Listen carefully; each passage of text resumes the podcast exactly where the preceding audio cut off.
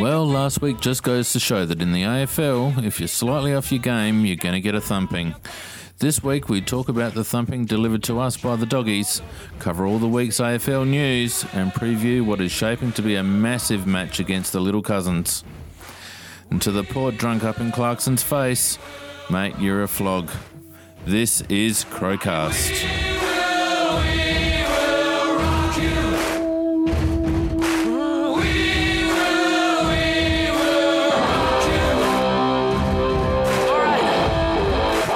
Thanks for joining us again tonight, uh, guys, on Crowcast. Um, not the best uh, show to follow the weekend, but uh, nonetheless, we'll have a chat about the Bulldogs uh, debacle um, and, more importantly, talk about the uh, huge game this week against uh, the Little Cousins down the road.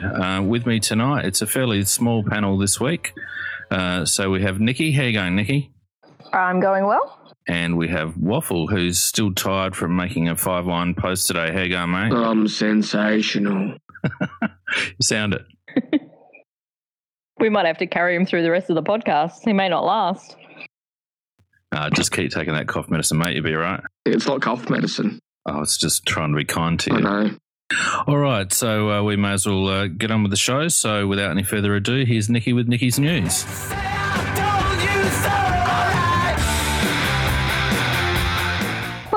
Ladder's no the ladder's no longer looking as good as we uh, liked it the last couple of weeks, and I'd have to suggest that was pretty much a tipping nightmare for the entire weekend. Uh, if anybody yeah, hasn't, five. yeah, I got five too. If anybody hasn't seen them, get a uh, get a chance to have a look at Jack Lon- um, Lonie's goals from St Kilda on the weekend. There was a couple of absolute rippers that um, he did. I really enjoyed watching um, the St Kilda Carlton game. So we'll start off with the, the normal thing, the injuries. So Brisbane Maguire, Maguire has received a knock to the head and he'll have to pass a concussion test. And Merrett still has some hamstring issues. Uh, for Carlton, Troy Menzel's going to have a test on his calf. Collingwood. So Dane Swan's wandering around with a moon boot, but it's only to rest his ankle. Um, they they're saying he's still going to be right.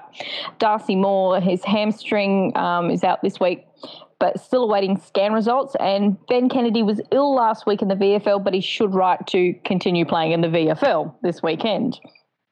Now, They'll Gold him. No. Um, Gold Coast is interesting. So Swallows scans have revealed a strain to his right PCL, and he'll be sidelined for a minimum of eight to ten weeks. Nick Malceski is going to miss two weeks due to knee soreness, and Sam Day will miss four to six weeks with the dislocated elbow. So the Q clash. Uh, kind of wasn't looking an interesting um, game to begin with. Is looking even worse. Do they have tarps, Nikki? Oh, they may need them. So GWS, uh, Palmer, Rhys Palmer's going to be out for six weeks after hurting his shoulder when he ran into Dion Prestia. That's a very solid little body to run into, uh, but no surgery is required. Um, interesting. So the Hawthorn Lake's going to miss four weeks with a medial ligament strain. That wasn't nice to see live happen. Uh, Puopolo and Shields should be available though. So for Port, Gray's going to be assessed. Polec's being managed with an ankle issue, hence the um, moon boot he's wearing and not a lot of training. Uh, Stewart got concussed in the SANFL and have to go through the required tests. And for Richmond, Grimes and Conca are going to be available, and Newman and Chaplin will be tested to see if they're available. Uh, Richmond's got a fairly hefty um, injury list, so I think they'll be very pleased to have a couple of players coming back. In the reports, it was a stingy week for the AFL. They only collected uh, six grand in fines from the melee at the Essendon Collingwood game. So it was Marley Williams, Jack Frost, and Jackson Ramsay from Collingwood, and Joe Daniher from Essendon. Um, all of them were cited for first offences for engaging in a melee, so they all copped um, the 1500 no, the $1,000 reduced down. Uh, Nick Nat has accepted his charge of tripping Jack Redden, so he just got a $1,000 fine. And De Boer from the Dockers was charged with striking um, Swans Harry Cunningham. It was graded as careless contact with low impact Cunningham's head, and, an- and that's another $1,000 sanction with an early guilty plea. Now, this is the interesting thing that's come out today on Tuesday with um, Colin Sylvia. So, first it came out that it's revealed that Ross Lyon hadn't been talking with him since he was sent back to train and play entirely with Peel Thunder until he brought himself up to AFL standards. Um, Lyons was asked if Sylvia was a slow learner, and his response was, That seems to be the case. Um, and now it's pretty much appears it was too hard for Colin to get to a required AFL level, and he and Fremantle have agreed to part ways immediately. Um, and also for Freo, Crowley's, Crowley's hearing has been postponed to the 18th of May at ASADA's request for more time to respond to requests made on Crowley's behalf. Um, so he will actually come over to appear himself, and Fremantle are. Um, what is it? They said they're, they're sending um, a representative to assist him as well at the hearing. I'm surprised that they agreed to that, Freo, or or the people working for Crowley, because if it comes up um, you know, in in Crowley's favour, then they're actually delaying his return to football. They are, but if the the requests have been put in on his behalf to try and help him um, in his case, so if they need more time to look it up, then I suppose they need more time. But isn't it ASADA that's requesting? It they have, and the AFL has agreed to it. Mm, so it's their yeah, it's their tribunal. So the sub rule is still hanging around in the news as uh, will they, won't they? Um, Todd Goldstein was reported today to be in favour of getting rid of it because he said um, it's been detrimental for young ruckmen because if you had that extra one on the bench, um, some young ruckmen could be able to come in and um, get a taste for the AFL. As he said, his experience was invaluable. It's made him a better ruckman because he was able to come in earlier and understand that the pace of the game, the step up from the VFL to the AFL was a huge leap, and what he had to go on and work with to become um, a good player at AFL level. And the other big thing that really came out was to do with supporters invading the space and privacy of footballers and football coaches. So, of course, there's the Clarkson issue that happened over here in Adelaide. But there's also a video of an Essendon fan abusing Chris Judd, who was at a cafe. Um, and Judd has put an article out today regarding it. Um, it's very interesting. He raises the point that of the of the onlookers present, one of them called the police, whilst another filmed it and sold the footage to Channel Seven for a considerable sum, reported to be a couple of thousand dollars. Um, Judd said that he'd asked the guy why he was filming it at the time, and the response he received was in case there was an assault, so there would be evidence. Um, seems that evidence will cost money, um, and so this well, is Channel Seven are wrong for paying oh, for that. Yep, this is what. Um, so Channel Seven has twice paid for footage and sensationalised it. So they they paid for that footage, and I think they also paid for the the footage um, from the Adelaide um, idiot. I think is the best way to describe him. Now, I'm a little bit disappointed with a lot of the media because they've been trying to sensationalize it. Now, Clarkson does have form, he does have a temper. From what I saw and what I understand, I thought he was actually quite restrained and it could have been an awful lot worse. Um, Caroline Wilson shits me in this conversation. I uh, haven't heard uh, what she said. Oh, I mean, she's basically come out and and you know listed Clarkson's prior history and all the rest of it, and tried to hook it into this, and you know, talking about one punch, you know, issues and all that sort of stuff. I mean, he didn't punch him; he pushed him pretty forcefully.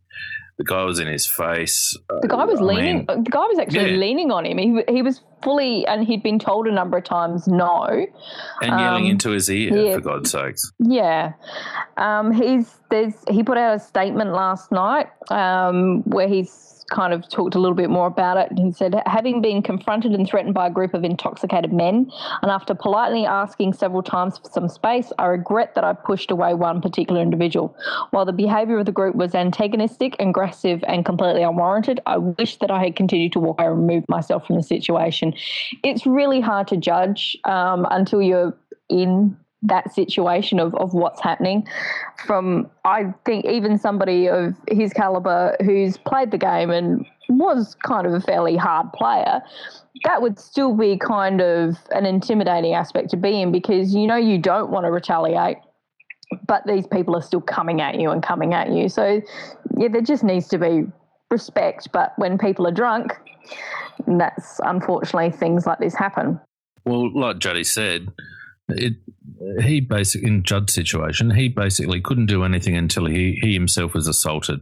And to me, that's ridiculous. If someone's shaping up to you, or in Clarkson's case, in your face, I think you're quite entitled to protect your own personal space, particularly when they're pissed um, and a potential threat. You know, I, I don't see anything at all wrong with what Clarkson did.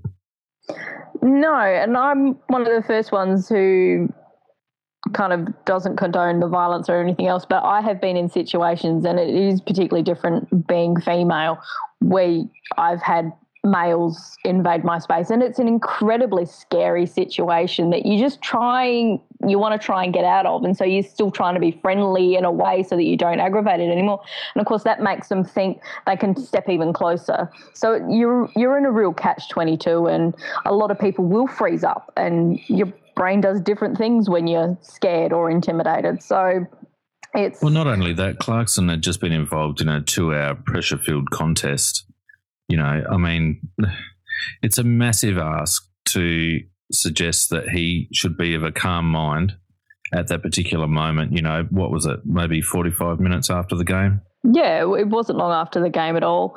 Um, he said there'd been some nice banter on the way over um, with Port supporters and things like that over the bridge. You know that that's you know friendly and everything else. So yeah, um, there was also another stupid person at the football who opened their mouth and didn't think. It was 3AW breakfast host John Burns. He decided to call uh, Bachar Houli a terrorist while sitting in a um, in the crowd at the MCG on Friday night. It was heard by a Richmond staff member sitting in front of him. They'd actually just both of them been in the Olympic room uh, behind which was um, a Richmond um, function was on, which John Burns had been invited to. He went out during the game, made this comment uh, Richmond has accepted his apology, which was to the staff member for being offended. Um, just a little hint, John Burns, that's not what you do for an apology.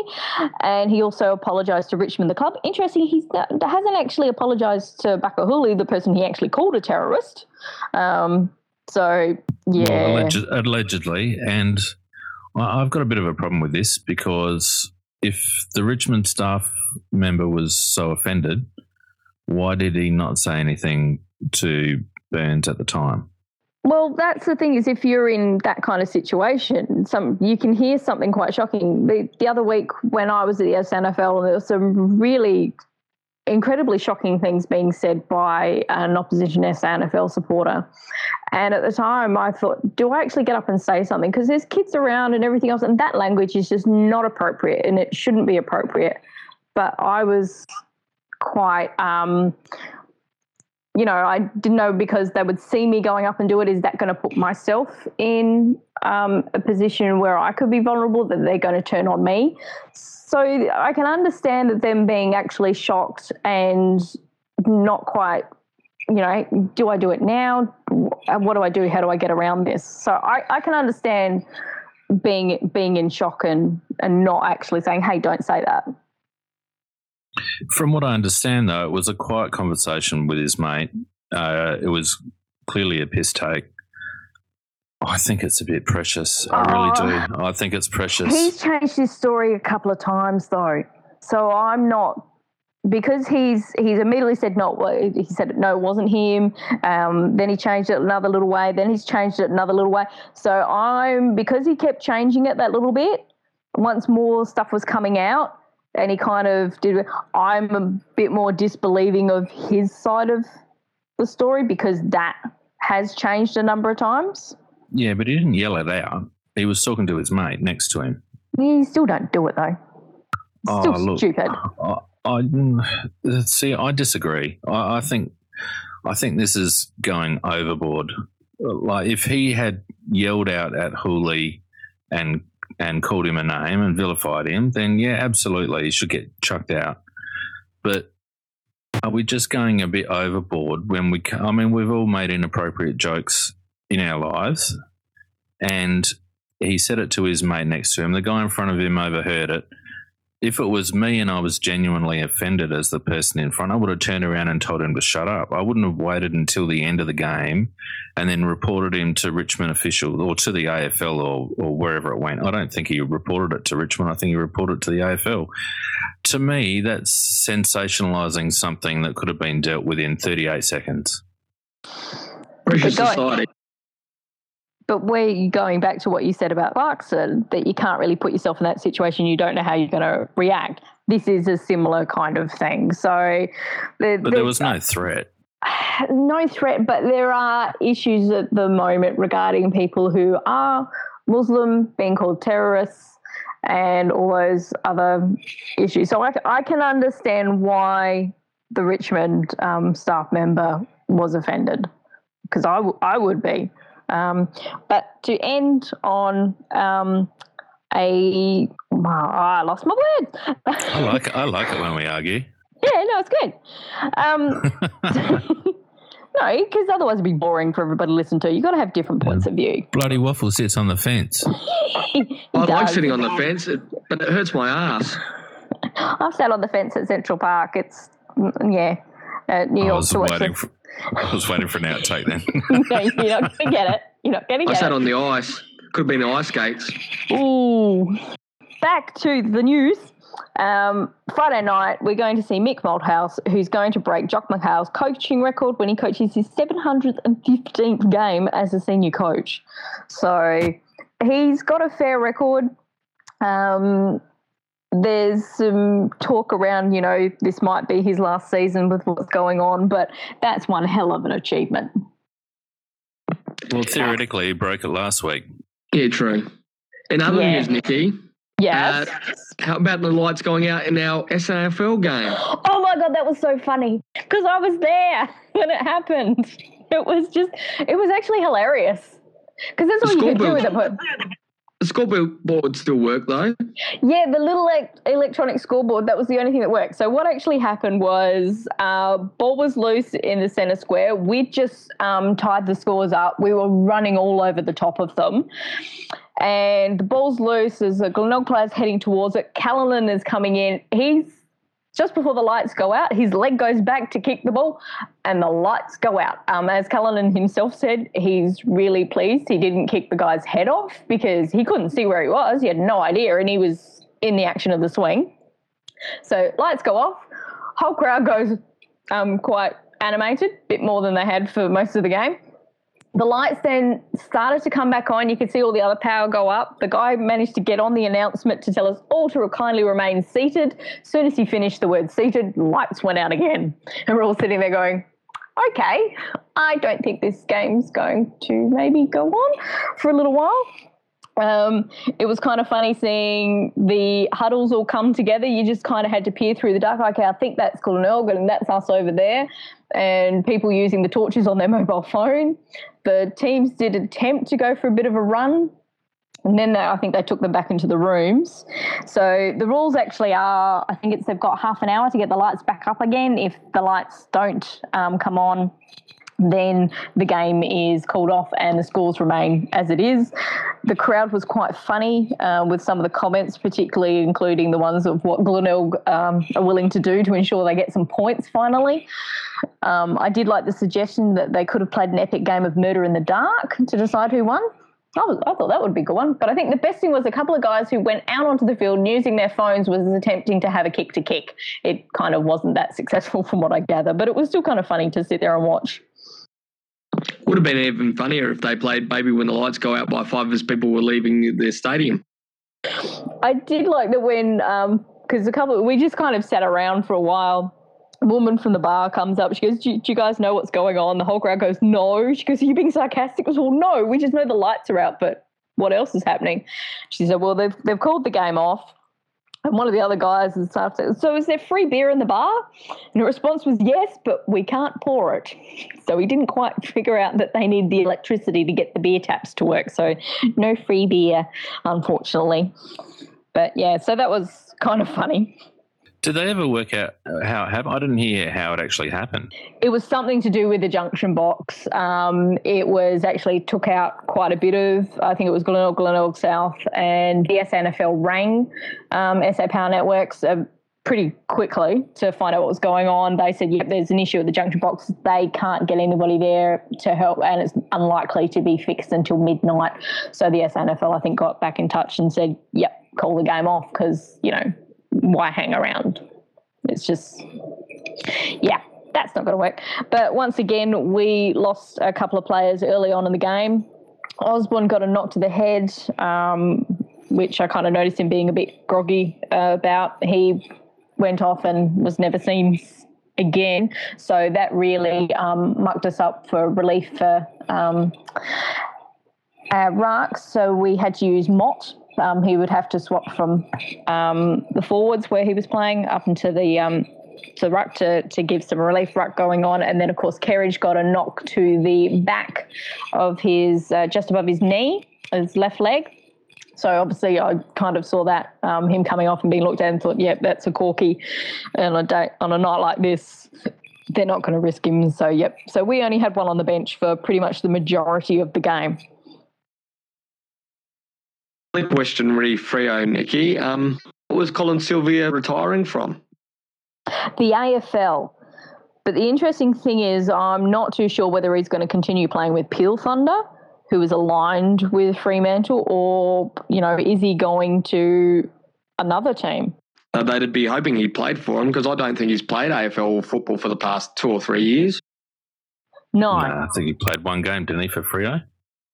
Oh, no, I think he, play, he played a couple of games, but I'm um, trying to remember what it was what I, that I read today. But I think it was just it was like six or something, not very many at all. He's playing in the pub. Yeah, it was interesting the wording that he um, wasn't in a fit state to um, play AFL um, when he came back from the preseason. So, yes, I think he'd been enjoying his uh, time off and wasn't willing to train hard by the sounds of it. Yeah, it sounds like he was uh, just over there for the for the last contract, the retirement. Yeah, he was picked up as a free agent, so and they're always nice little contracts normally. 1.2 mil, I believe. That would be very handy. So we haven't had any injury news out of the Crows this week, which kind of surprises me considering we looked pretty sore. You could just be general soreness all over. Um, yeah, that game was the first. The first kind of bit where I was watching it, just the ball. It was one of those games where the ball wasn't bouncing our way, and when that happens at the start, you go, "Oh, this this might be a long day," and yeah, it got even longer. But yeah, there were a whole couple of players that I'm just I was very disappointed in. Well, Tex looks sore. Danger looks sore. Brodie Smith doesn't look with it. Um, we all look slow. Richie Douglas could hardly chase halfway through the first quarter. It, it, was amazing how how heavy legged we looked in that game. And I know you look that way when you're chasing, but we, we just seemed completely off the pace. And how bad were some of those kicks from, from some people we know are very good kicks in, in Walker and Smith? They were just shocking. Yeah. So I, I wondered whether you'd picked up or heard or had seen any sort of injury report from the club um, before we move into the actual pre uh, review of that game. Well, we know um, we know that Sloane was rested last week from one of the training sessions, and at the coaching clinic, he said that he was quite sore um, from te- the game against Melbourne. Yeah, Tex was managed too last week. Yeah, so I wonder whether there was some knocks happen. So whether it was just general soreness and more managing, but yeah, we did look very tired. I still reckon Texas Texas having a problem with that knee. Hopefully, uh, none of the boys got hypothermia jumping off the jetty. Now, did they actually jump off the jetty? Has that been confirmed or not? No, they had a 5 a.m. beach swim. Ah, that's what they had instead. So, no shark bites. There's always sharks. It's Adelaide. They're in the ground usually. No, no, they're mostly bronze whalers and grey nurses out there. They're friendly little sharks. Yeah, we had a bronze out my way the other day a helicopter flying around. Like, just let it be. So, any other news, Nick? Nope, that was the main stuff. Well, thanks very much. That was very informative. You're welcome. Very polite. My mother taught me well. She'll be pleased to hear that. Uh, I'm cutting it out. You can't give a shout out like that. Aww. Okay, moving along. Now we've got the, um, I'm going to call it pleasure, but not really pleasure, in um, sifting through the rubble of last week's demolition from the dogs. Um, interested to hear both of you guys' thoughts on what the hell happened. We were crap. Just not switched on from the first bounce. We just didn't seem with it. Yeah, I agree with that totally. It was Like, what's this game called football? Um, apparently, we're supposed to be playing it. Just from the first bounce, and, and you kind of had that false hope after half time they might bounce back like a couple of the other games during the during the weekend. And they just got slaughtered. They got worse. To be fair, I for me, Thompson was at least still trying. Um, out of the midfield, I think I think the midfield was the one that really, really killed us. Um, there's a couple of the defensive guys. I thought well, we know there's one who didn't, but a couple of the others had some decent games. You know, they were still trying, and I think they could slightly hold their heads up above the rest of their teammates. Um, my concern is Talia needs to learn when he's being pulled completely away from the play and being taken out of it. So, Bulldogs had their plan, they did it, they executed it perfectly, and he had no way of getting around it. Someone was like, uh, saying about their frantic running. Well, we're trained to be able to go with them for as long as they can. They shouldn't be able to do that for four quarters straight and just leave egg on our face. It was just embarrassing. We actually did have a couple of nice runs and movements and things like this, but her disposal just let us down. There were just some shocking kicks, as we said before. You know, there, there were moments early on where we could. Um, I thought, yep, we this this could be the little turning point that we needed, but disposal was just appalling, really. And not only that, one thing I noticed that the Bullies did really well, and um, Melbourne did it to a degree too last week. Teams have clearly worked out that Walsh likes using the corridor. Um, and they uh, there was a couple of chop outs last week against Melbourne in the wet, and again against the Bullies. They were very good at clogging up that space through the middle. Um, and I can recall at least two turnover goals that resulted from from that that part of the ground. It just seems to me if we don't have that little chip kick into the centre square from half back, we do struggle and we tend to just be very one dimensional. So I wonder what he's going to do about that. Yeah, I'm, interested to see um, what's going to come of it. I think it was partway through the third quarter, I was actually looking forward, um, considering that do I start doing my uni work right now? It's like, no, I actually have to sit through and watch the rest of this. And as it got closer and closer to the end, and they're really getting habit, it's like, you know what? I'm actually kind of happy that this has happened because they've been coasting, they've been on top. Um, this is a real kick in the pants. I want to see what reaction it's going to get. This is where we find out. And I also think it was, in a way, Walshy got to see from the coaching point of view in our coaching box what happens, what was going wrong, what was his line coaches doing to try and fix it. So, in a way, it's, I know people are going to hate hearing this and it's a, a Craigie thing. It was a learning experience, but I think it's a good one to have because, you know, he's only a couple of games into his senior coaching role he would have seen it from the line coach's point of view, but to witness it as him, the manager, I, I think it it was horrible, but it was, you know, I, I can find a positive out of it in a way. I did. My four year old saying at three quarter time, go Crows. I said, yes, we're going to the slaughter. Aww. I think it was also um, good for Walsh himself as a coach because, um, you know, pretty much everything's gone his way since he took over. He's been able to set an agenda. He's been able to talk the talk. He's had a bit to say about various issues. And, you know, I think um, as much as I don't think he's necessarily one to get ahead of himself too much, I think it might just have refocused him as well in terms of where we're at. You know, three zip was always um, uh, a bit of a smokescreen in my view.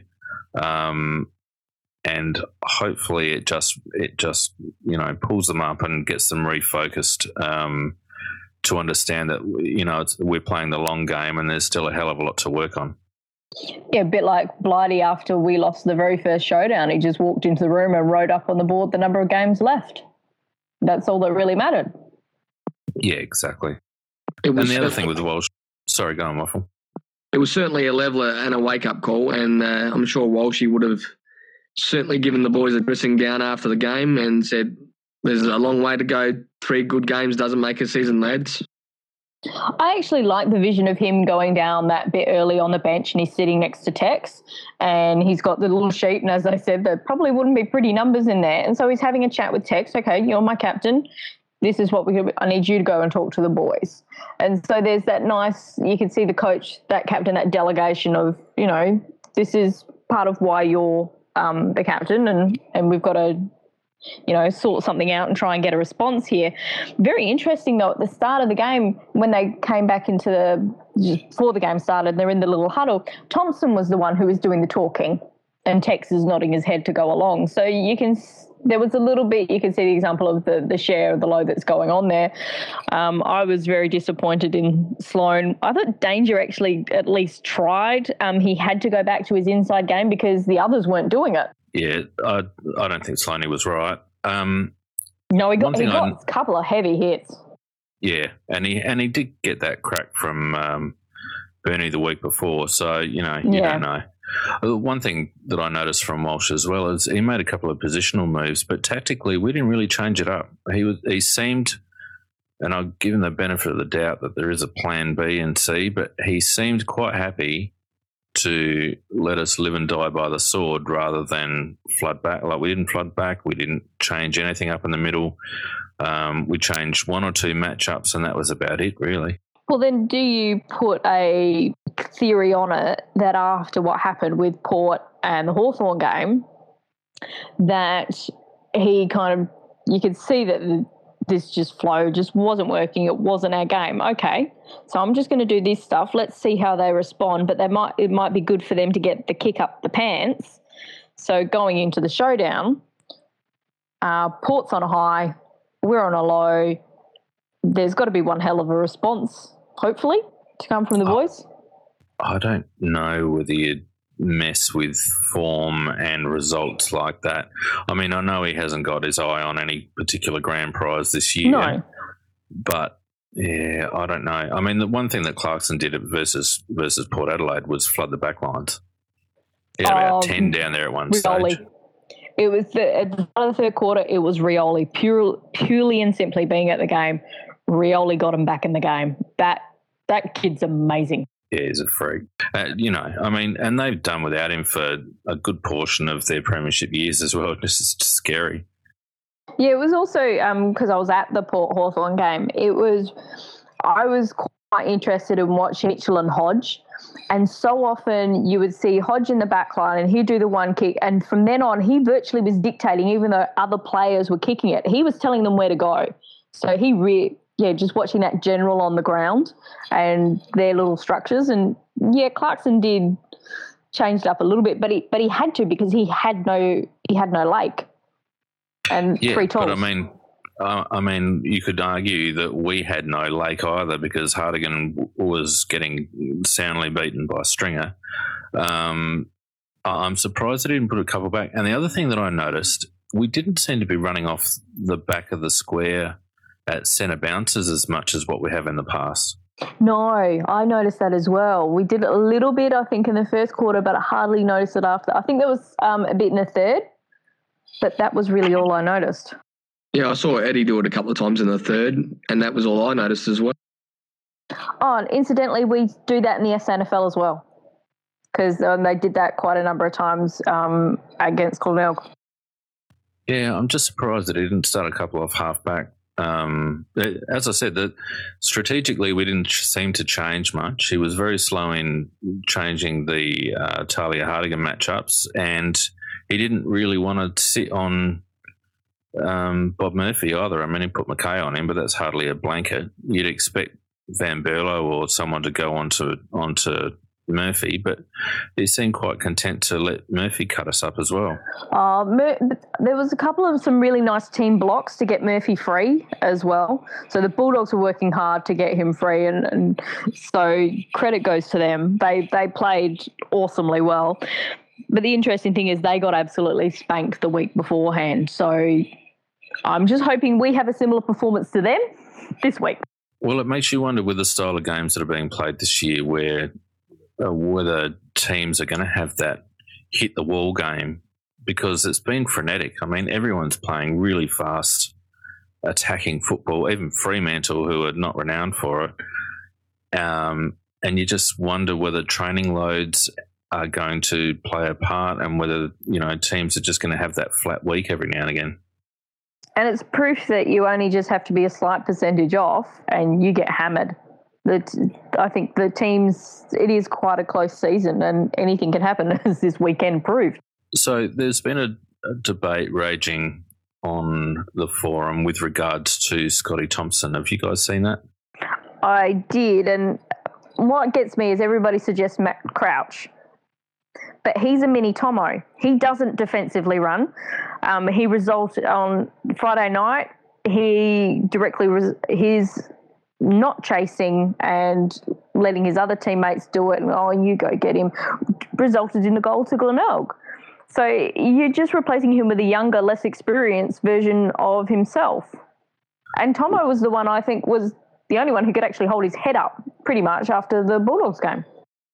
Well, I don't know. I, I'd be interested because the debate really is does Thompson change our midfield structure? Um, Ellis-Yolmen still seemed relatively productive, um, although his contested possession count was down a little bit. He Douglas took a bit to get into it. I did yeah. notice that. He was quite early, but then he, he did really get into it. Um, Douglas wasn't really sighted to any great extent. Sloaney was quiet. Danger played a lot up forward. Um, you know, I, I, I'm on the fence about this. I'm, I'm doing a waffle um, because I'm not sure. I can see people's point where they say that Scotty Thompson in the team changes our midfield dynamic, and a lot of Scott's possessions, his kicks in particular, but ineffective. Yeah, I agree with you on that one. I'm not on the fence about McKay. I just don't understand how two weeks ago he's played the game of his life and then he puts in a performance like this. Like, I couldn't see anything he was doing off the ball was productive. I wasn't impressed at all. He, he just became my whipping boy again. Like, all I remember was doing was whispering under my breath and giving him abuse. Uh, being on the wing as opposed to playing in the backlines. He was back to playing in the backlines. Different Did we role. have a backline? Did we have a backline on Sunday? Oh, I think Brown. Uh, Jench had some um, good stuff in particular. Um, Letty, he Letty did all right. Yeah, Letty did all right, except they keep trying to hit. What is it with people trying to hit him in the head? Well, actually, not trying to, succeeding and hitting him in the head. Um, I don't know why they do, but they do it a lot. Um, Talia was unsighted, but Boyd was pulling him out to, to keep him away, um, which of course isolated Stringer and left Hartigan to, and nobody was coming over to help Hartigan. Can we please ban Yenchi from taking kick-ins after a bind? Yeah, he's right halfback flank every freaking time. He, but that's weird because earlier in the season he was actually mixing it up. He was kicking it down centre. He was doing some short ones, and I'm pretty sure he was doing out to the left as well. So whether that's him or whether that's dictated by everybody, how everybody else is lining up, and that's the only option he's actually got. I was interested in um, Jumbo Prince's post um, from his view behind the goals because he, he attended the game. And I must admit that the few times they did show behind the goals when we were kicking out, we don't seem to take the first option kicking out. Uh, he seemed to ignore three or four opportunities to to short it out or or to hit hit a bloke um, on the fat side of the ground. And he just seemed to look and look and look and no, yeah, then I'll just kick it to myself and kick it out to the right halfback flank. It it was very 2014 and uh, not anywhere near what we've been doing in the past no. three weeks. Went back into their shells, second guessing themselves, didn't want to make a mistake. Um, and when you do that, you you hesitate. You don't take that first option instinctively. You you don't back yourself in. It could be in the ball drop too, Phoenix. Nikki, what do you reckon about the ball drop? I'm Has he got a problem? I'm leaving that one well alone. You guys can talk about the ball drop. Oh, look, I'd rather talk about Jenkins. Uh, he's my whipping boy, and I've been very rest- I've been restrained, but by freaking Christ, uh, give a contest. Oh my, just he did in the last quarter. He actually took a contested mark, and I saw it, and I'm like, oh, Phoenix isn't going to be happy. I'll tell you something that he did, and I tried to find it in the replay, and I couldn't find it. Um, but he, he did a spoil. He was third man up and did a spoil out near the um, uh, the boundary on the wing. It was either in the, I think it was in the third quarter. And it was the most uncoordinated windmill swing at a ball. He wasn't even look. He was actually looking behind himself when he made contact with the ball. It, it was almost like he had to grit his teeth and really force himself to get involved in that contest because he knew he had no choice, but he really didn't want to. Yeah, it's yeah. I think there's very few players that could that that entire game. It was uh, yeah, just something was up. It was like yeah, I, I can't explain it. As you can probably understand from the way I'm waffling on here. Waffle. But the the problem with Jenkins is that it, we don't have a bailout up forward. Our bailout is bloody Eddie Betts which is completely completely wrong. And we don't have a tall marking option up forward when we just have to bang it in high and long. You know, Tex is leading up. Eddie's supposed to be crumbing. Lynchy's not a marking forward. We need Jenkins to be there providing an option, and he's just never there. Now, did Jumbo Prince at all talk about leads from Tex? Because I don't think he was actually leading um, a lot like we've used to seeing him doing. He was trying to body, and um, it was just so wrong. It's like if he was leading, why, why, or were we not honouring those leads? Because it's a bit hard to tell watching on the the vision.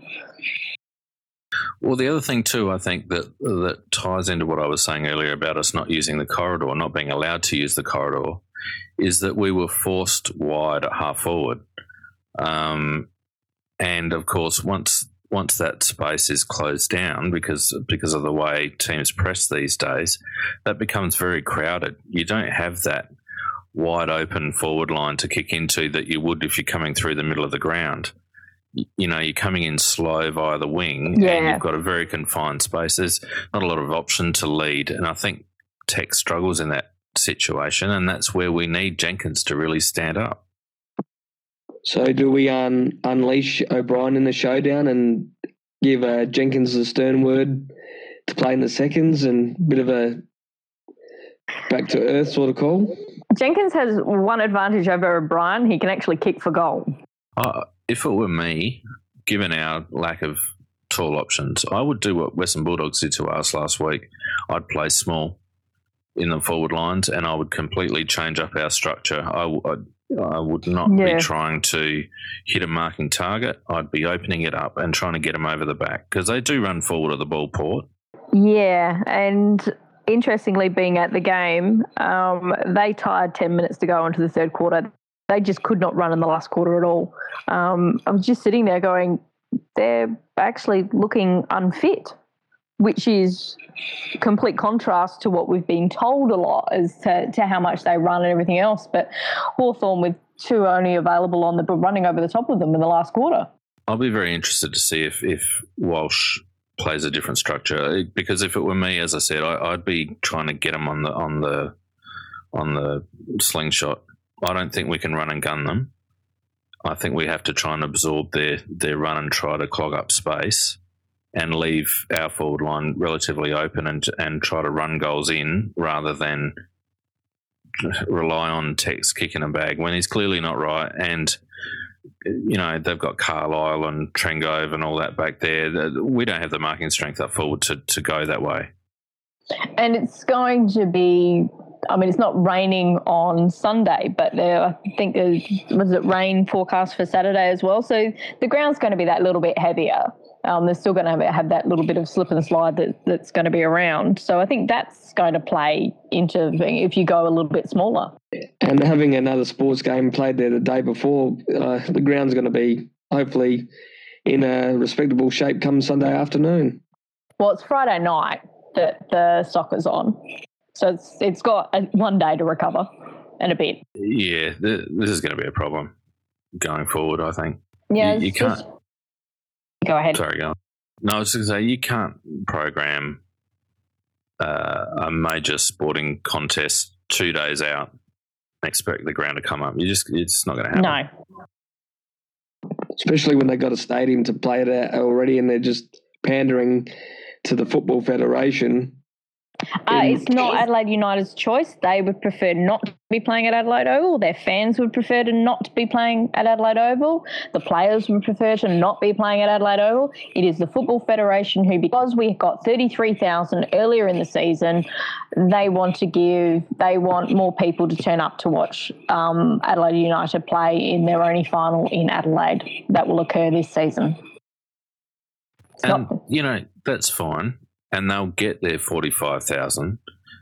But how about Football Federation invest in either expanding the capacity of Hindmarsh or chipping in some dollars um, to the redevelopment of Adelaide Oval?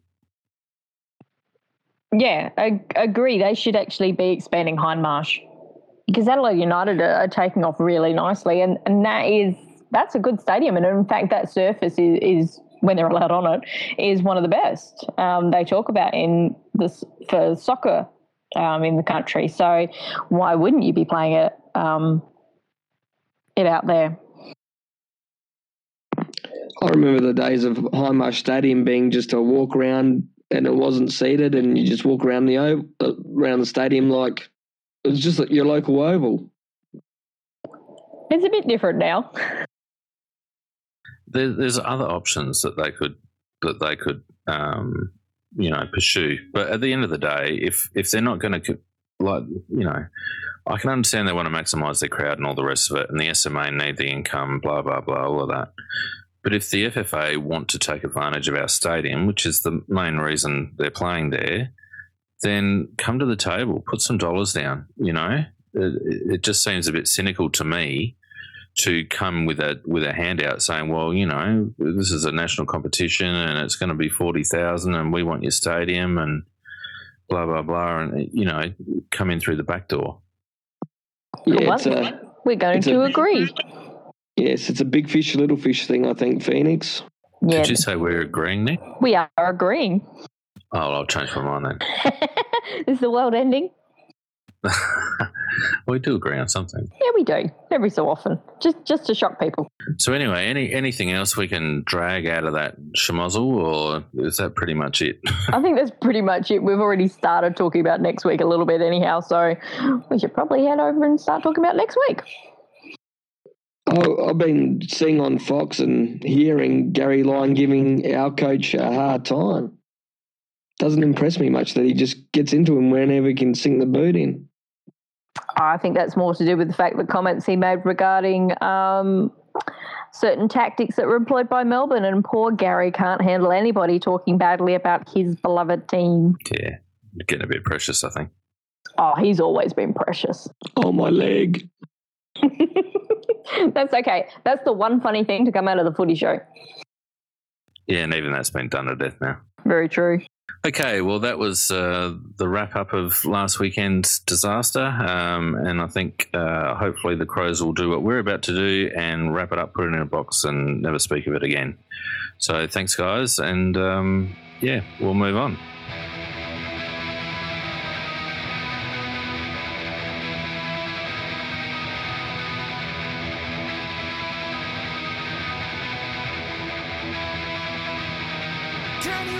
Okay, obviously it's a massive week this week in South Australian footy. Um, the first genuine showdown of the year. Um, two teams by and large up and running. Um, you know, despite last week's uh, effort by the Crows, we've been in reasonably good form. Um, and the power seem to be hitting their straps. So hopefully uh, the weather stays reasonable and um, we can have a good game. What do we think, guys? It was very interesting being at um, the Port game um, and, and watching them play because they just could not do anything wrong in that first quarter. There were just some amazing, amazing goals being kicked, and you know, and they were running hard. Um, I think that they were helped by the loss of Lake because that really did throw Hawthorn um, in sixes and sevens and couldn't quite cope with their taller um, players. So it's going to be interesting to see what we do in response to the fact that there often is Schulz, Ryder, and Westhoff in their forward line um, as to whether is there going to be a chance that Lever comes in because we really don't have anybody else and we might need some height. Well, Phil said wholesale changes, so the fulcrum might get a run. I'd personally love to see him get a run, but is he ready come a showdown? I think he would grab it with both hands. Is he physically ready though? I, I don't know. I mean, they're big boys that you're talking about there, and I know he's a competitive bugger, but um, has he got the physical capability? Uh, the, the one that we need back is Cheney. I Yeah, don't know whether Cheney. he's in line, but I assume he's coming back. Uh, yes, there was a report today that he should be right to go. There'll just be a test for him, and if so, he's yeah, he should. If he passes the test, which they're anticipating that he will, then he should come in. Yeah, Cheney gives us a bit of a chop out, something that Henderson doesn't doesn't give us. Henderson's all right coming out, but he certainly doesn't uh, read the play well enough to um, you know be that man coming over the top of the marking contest. No, we, we really did miss Cheney um, last week. well and truly missed him. I, I think he will definitely be an in. Um, Lever was interesting on Friday night. Uh, first, I was quite scathing of him with how much space he was giving Alloway, but Alloway is a huge, huge man. So I can understand why he was actually being smart enough to not engage. He didn't Uh, want to get get- squashed. get. Yeah. Well, no, he doesn't want to get into like a, a battle of strength because he knows he can't win. So he was backing off so he could come in and, and run and punch. And he's got a really good timing on his um, his punch, but he was just giving him a little bit too much space for my liking. So if he did, he would come in, I think, as that third tall. Or he may even come in and replace Henderson kind of role. I'd give him uh, Alloway as much space as he likes in case he passes wind. oh no, he actually he played he played quite well Alloway on the weekend, so we'll, we'll give him some credit there. But yeah, Le- Lever, I was very impressed with his game, um, except for just being that little too far away um, in the wet to to make the punch effectively. But I wouldn't be surprised if in the next couple of weeks he actually gets a run at the AFL uh, in the AFL side at some stage. Yeah, well, I mean, Henderson will not give us what we need out there, so I wouldn't mind betting that they actually try Henderson um, up forward uh, this week as a bit of a leader. Yeah, well, they, they did that in the third quarter, but we just couldn't get it down there um, against the Bulldogs. So that that was an option that we've obviously been training or some such, or that he's been training. So they wouldn't have run with it, I, don't think, unless there was a little bit of form to do with it. So that's another, yeah, that is a possibility. And then we've got Sauce coming up against two fantastic ruckmen as well. And it's going to take Jenkins to really put his man pants on and play a decent game of bloody football. He needs to have a man conversation with him. He needs his balls to drop. That's what he needs, Nicky. Okay. I think mine just dropped tonight. well, does that, that may explain the voice. Oh, yeah, I thought you dropped an octave or two. I'm, I'm rocking my Kim Carnes, Phoenix. Betty Day, Oh, no. Oh, I'm just really not going there. so do we think there's actually going to be any changes in the midfield? Or are they going to actually pull their finger out? Uh, what's the Kedge looking like? He he he rejagged something, didn't he? No, he got a corky. So he got a knock, and it was um, just above the back of the knee. Um, so, yeah, so it's in that little soft tissue bit, and on a cold, wet night. Yeah, it was a decent old knock on that. He just started limping straight away. Um, he there was play was still going on around him, so he was trying to cover, but he just couldn't run. Came off straight away. They kind of looked at it, and yeah, he was. I think they iced it. Well, they actually wouldn't have had to ice it. They just had to leave it out there in the cold. Would have been probably about the same temperature. Um, so I think that was more of a yeah, corky like that. You're not going to trust him. So he may have to have another run in the SANFL. Yeah, that's a pity. Um, what do we do in the midfield? I don't know whether we've got too many options. I don't know whether Crouch comes in for a showdown.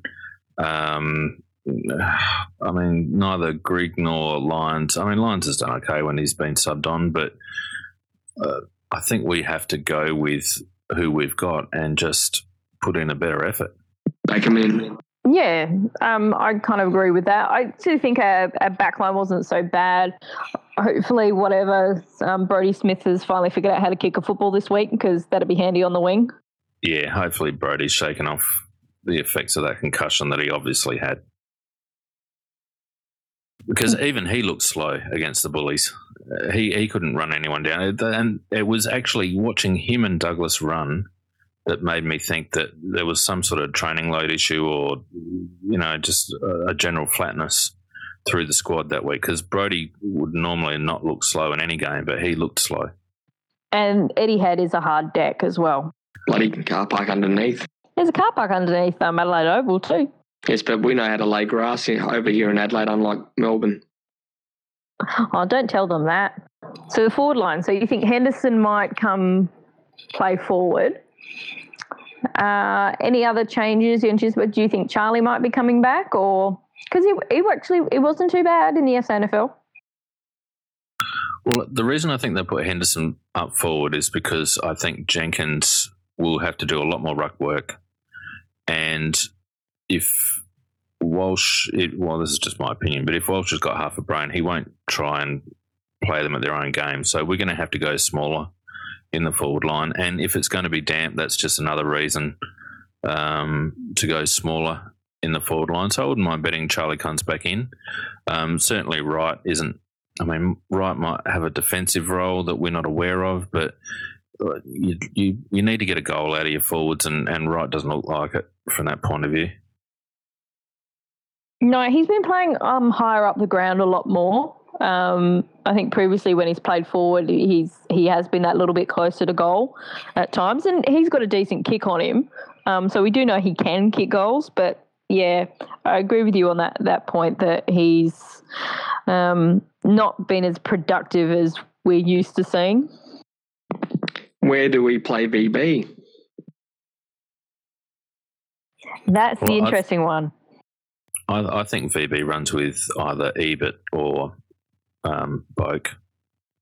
Yeah, yeah, he's a good. He is a good matchup on them, and we know he's played well. And he was actually one who was okay last week. There's been a few criticisms of VB from the board, but my personal view is he's done quite well. And I think, uh, given Port's midfield strength, I think um, we, we, can afford to have a run with on one of those two blokes um, just to try and equalise the contest in the middle. Now, one of the interesting things I found at the the Hawthorn um, Port game was that Port obviously hadn't done their research on a lot of the Hawthorn players. I mean, you've got left footers who mark near the boundary line, so they come and corral and, and hold the space in, like protecting the middle of the ground. They would just give them free run to directly run past them along the boundary line, use their left foot kick into perfect position into the forward line. So I think Port are vulnerable. Um, I also think the way watching them tire and Hawthorn didn't take their chances, they were still doing some awful, awful kicks into their forward line. That if, I think if they do get ahead, if you're at three quarter time, if you're within enough of a range, I think you could overrun them. There's a there's an argument to say that they had uh, Etihad leg syndrome after their game against Kangaroos. Yeah, but it was it was a it was a soft track at Adelaide Oval that often um, helps cushion your legs a bit better. Um, I think it was on any other surface, then you might have a case to answer. But I don't think, yeah, Adelaide Oval, I don't think that quite works. I just couldn't see Burgess not having a fit. So they're either under a heavy load or, again, it was just, you know, this cyclic thing that seems to be occurring in the AFL this year. Or that everybody else kind of knows what their numbers are and they're running just as much or even more. And what Walsh said was exactly right. You look slow when you're chasing, um, and they certainly got. Um, you know, uh, they they had to start chasing. Hawthorn had a hell of a lot of the ball in the second half, or even after quarter time, really, but certainly after after half time. Um, so they did do a lot of chasing, and, and yeah, you know, you look slow, and that does wear you out as well. It, it was really noticeable though that when they had kickouts, they were all just standing there flat-footed. Nobody wanted to run. Yeah, I, I think the key for me, the key matchup is going to be um, the the midfield. I think if we don't get um, our fair share of clean clearances out of the mids, then we are going to get hammered. When Westhoff goes through the midfield, is that when you could possibly is Henderson an option there to go with him? Can he match him for leg speed though, Nikki? That's a question. Westhoff looks slow, but he's not slow. No, he's not. But Henderson's not that slow either. um, and he's got the jump, so he can go with him in that respect. I, I think that could be an interesting possibility. I don't know whether Henderson's got the defensive mindset to play a run with role. Um, who have we who have we matched up on Henderson in the past? Well, Westhoff. Sorry, not Henderson. Yeah. Westhoff. Well, often Westhoff, he's gone in as the ruck, um, but I know sometimes they kind of use him as like Hawthorn do with Roughead, as a, a really tall midfielder. So is it Cam Ellis-Yolmen then, who's pretty much, I think he's our tallest in our midfield guys. Yeah, look, it could be Cam Ellis-Yolmen. Um, I guess it could be Cheney, but then you're kind of robbing that chop out. Oh, I don't Cheney know. will stay down back. Yeah, you would think. Um, I'm not sure, to be honest with you. I don't know whether we've necessarily got a player for Westhoff. And it, when Westhoff's on, it doesn't seem to matter who who goes on him from any team. He, when he's on, he's just on. And I hate seeing it. Don't we all? I'm I'm a Westhoff hater. I, I did enjoy the Port supporters around me though at the game. They, they were quite amusing. They really don't know the football rules. That's when I would have done my seal post for them, Nikki. And no, what I thought was quite amusing was um, the out of bounds deliberate, which occurred over on the outer wing. And of course, the boundary umpire had signalled to the field umpire that um, he'd basically directly handballed it out. It was completely and utterly blatantly deliberate. And so, of course, the field umpires paid it. And the poor boundary was copying it from the, the supporters near me the entire time. And it's like, well, what did the boundary do? Well, you know, he told the field umpire, but that's his job. You don't want him to do his job. So yes, I, I that was that was kind of a, amusing, but they were they were good. I, I did quite enjoy being at the game. I just wish Hawthorn had decided to turn up um, for most of the game. That would have been good. Oh, it would have been funny if they got run over. Oh, I think what is it? They were fifty-eight points up and only just won by eight points. Yeah, that's right. Never tear up our top. I mean, I guess the other um, subplot to all this is Walshy coaching against um, Kenny for the first time um, with a full playbook. Um, obviously, they wouldn't have either of them wouldn't have coached to any great extent in the NAB challenge. So it's going to that that whole strategic and and tactical battle is going to be quite interesting, considering they're both quite well aware of each other's philosophies and you know tactics and strengths and weaknesses. So. Are we saying that probably the ultimate matchup or the most important one is the one between in the coaches box? Yep, battle of uh, wits, I think, between Kenny and Walshy. Yeah, I'm, I'm looking forward to seeing it. It's, it's, just all depends on which of our team wants to turn up the 2014 one or the one that we've seen for not last week, but the rest of 2015 so far. Yeah, the, the, the two real points of interest um, with regards to the coaching battle is how we set up um, uh, against them, and if the match is close, how we go about trying to win it. When do we activate our sub if it's a tight game? That's another question. Well, we've seen this this two phase sort of game plan in the past. You know, forget about Bulldogs game for a minute, but in other games we've had you know periods of very quick movement and heavy scoring, and then other periods of slowing the game down and um, you know trying to take the suck the air out of the game. Um, and perhaps you know, perhaps Phil didn't want to expose any of that too much last week, but you know, I guess we give them give them the benefit of the doubt. But it's going to be very interesting to see, you know, at key moments of the game, if Port get a run on, or if we get a run on, or if the game's tight, what those coaches do to try and you know nullify the other or get an advantage over the other.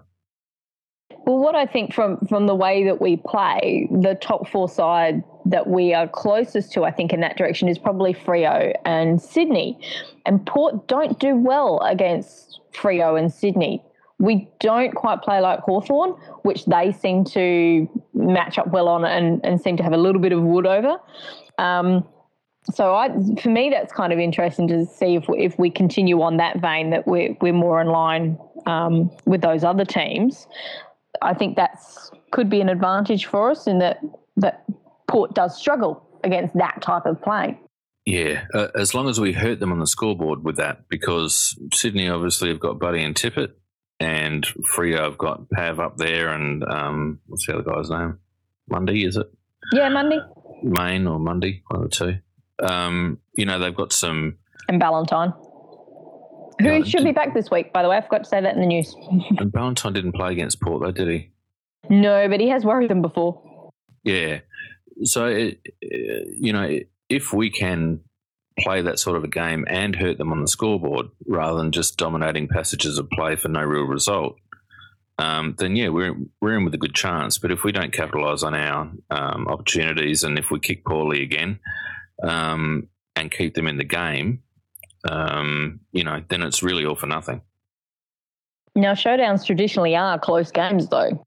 Usually, unless they're a semi-final for all our Port fans out there. Well, that, was close up until halftime. After halftime, it then became um, a great line of um, commentary from Tim Lane, which was some showdown after halftime. Port didn't show up. Anything else that we'd like to touch on? Um, it's an Adelaide home game, so I guess we've got the crowd advantage. Um, you know, that always has an impact. The players say that they can feel the energy. Um, so that might be worth a goal. Um, uh, really, for me, it's the midfield um, and how Sauce, um, you know, uh, hangs in there against Lobby and um, Ryder and whether we can convert our chances. Yeah, I agree with you that midfield's going to be quite intriguing to to see who can pull their finger out and actually perform um, to a standard that we expect from them and that we know that they can do and should be doing consistently. Yep, that's where it'll be one, the midfield. Okay, so are we ready to um, put our dropped balls on the line and make a prediction, guys? Ooh, I'm going to go with the AFL average of 19 points our way. Adelaide by 10 points. Mm, yeah, no, I reckon Port by about five goals, actually. I'm not confident. Off my show. All right, guys. Well, thanks very much for that. That was um, uh, a really good chat about the upcoming game. Obviously, we're all very excited about it, and hopefully, it lives up to the hype. Hopefully, the Crows can bring their best game, and uh, hopefully, we can get away with a win. So, um, yeah, thanks very much. It's just a bugger waiting till um, Sunday twilight for the game that you really, really, really want to watch. Bloody twilight. Okay, well, we don't have any board talk this week um, because we wanted to devote the show to um, the showdown this week. Um, board talk will return with a special guest um, as per usual after we bask in the afterglow of a famous victory. Um, so that's pretty much it from Crowcast this week. Um, thanks very much, guys. Thanks, Nikki, for your input this week. You're welcome. And Waffle, your one liners are always well timed as usual and, uh, you know, very pertinent. So thanks, mate. Thanks, Phoenix. I actually think he said a little bit more than one liners this week. He he did. He did. It was, uh, it was, my ears almost exploded. He might have even got it to like five sentences. Yeah, it's been a big week for you, Waffle. Waffle's got his grumpy pants on. Yeah, don't mess with Waffle. Is there anything you want to say to Smoothie while you've got the floor, Waffle? No, we'll leave it at that. But you made him grumpy. Ridiculous statement, by the way, Smoothie, if you're listening. Anyway, we'll call it quits at that point. So, uh, again, thanks very much, guys, and um, good luck for the Crows for the weekend. And uh, we'll see you next week. See ya. See you then.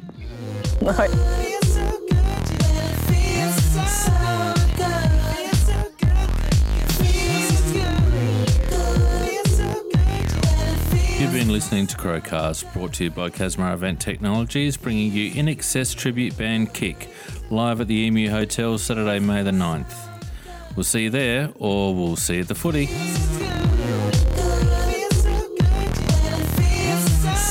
Yeah, I love numbnuts.